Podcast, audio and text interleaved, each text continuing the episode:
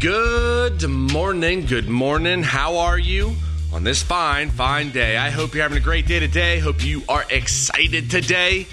Today is the day that the Lord hath made. We will be glad. We will rejoice in it. Rejoice in every single moment of your life.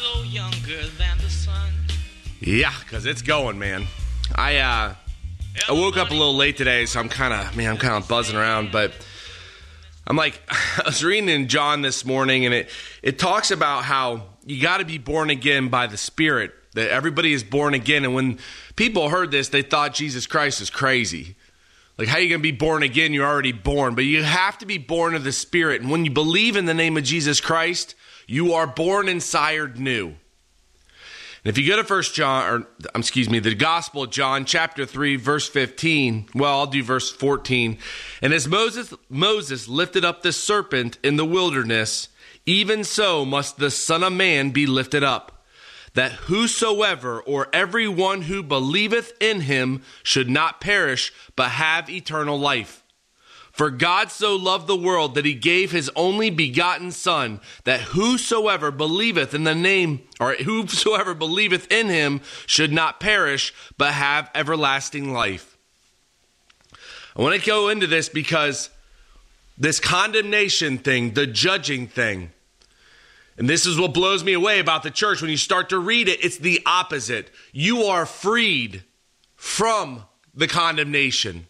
You are freed from judging. If you go to verse 17, for God sent not his Son into the world to judge the world, but that the world through him might be saved.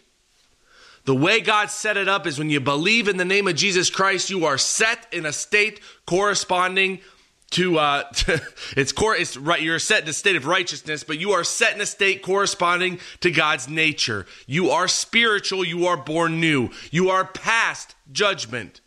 It's over verse uh, i'll do verse 17 again. For god sent not his son into the world to judge the world but that the but that the world through him might be saved. He that believeth on him is not judged but he that believeth not is judged already because he hath not believed in the name of the only begotten son of god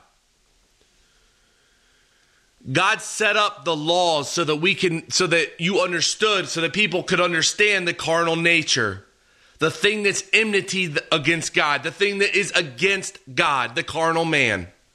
But when you believe in the name of Jesus Christ, you are born and sired of God, born new, born spiritual. And God did not send his son into the world to condemn or to judge the world. He sent him to be to save us, to give us an option out. And thank God for that. If you go to, uh, uh, if you go over to verse 27, John answered and said, A man can receive nothing except it be given him from heaven. And I want to go over that again. A man can be a, man can receive nothing except it be given him from heaven. You are given the things of your life. You work for them and God watches you, but you are given these things. Therefore you work for God. Enjoy and receive the things you're given. I want to finish up with this. If you jump over to um, verse 34, for he whom God hath sent speaketh the words of God. For God giveth not the Spirit by measure unto him. The Father loveth the Son and hath given all things into his hand. God gave Jesus Christ, or Christ Jesus now, all things into his hand. The name of Christ Jesus, the name of Jesus Christ demands and commands authority. And you have, he's a brother to us. You can use that name with authority. The Father loveth the Son and hath given all things into his hand. He that believeth on the Son hath everlasting life, and he that believeth not the Son shall not see life, but the wrath of God abideth on him. The life that you have received, you cannot receive and understand life until you believe in the name of Jesus Christ. I don't care what the world will tell you because God tells you something different. Those who are blinded by this world are not living. You are living.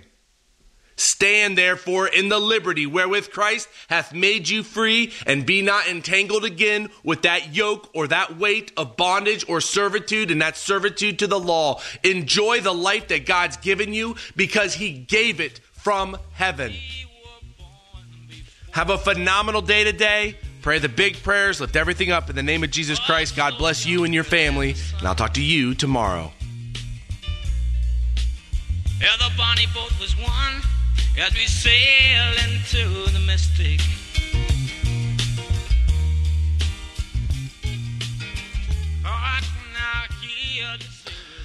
Well, Heavenly Father, thank you so much um, for today. I just pray that you kind of clear up my thoughts and, and organize everything that I can get um, something concise over the uh, the accounting firm. I thank you again for just each and every moment that that I have in my life. I thank you for this beautiful weather that I can enjoy every second of it before it turns freezing. And I thank you again for my family, for the little ones, um, just how much of a how much fun they are, and uh, I just pray for your believers today. Just take care of them again. If there's anything I need to ask, that you put that on my heart, and I thank you for your Son and what He did for us. And I lift up a great day to you in the name of my Lord and Savior, Christ Jesus.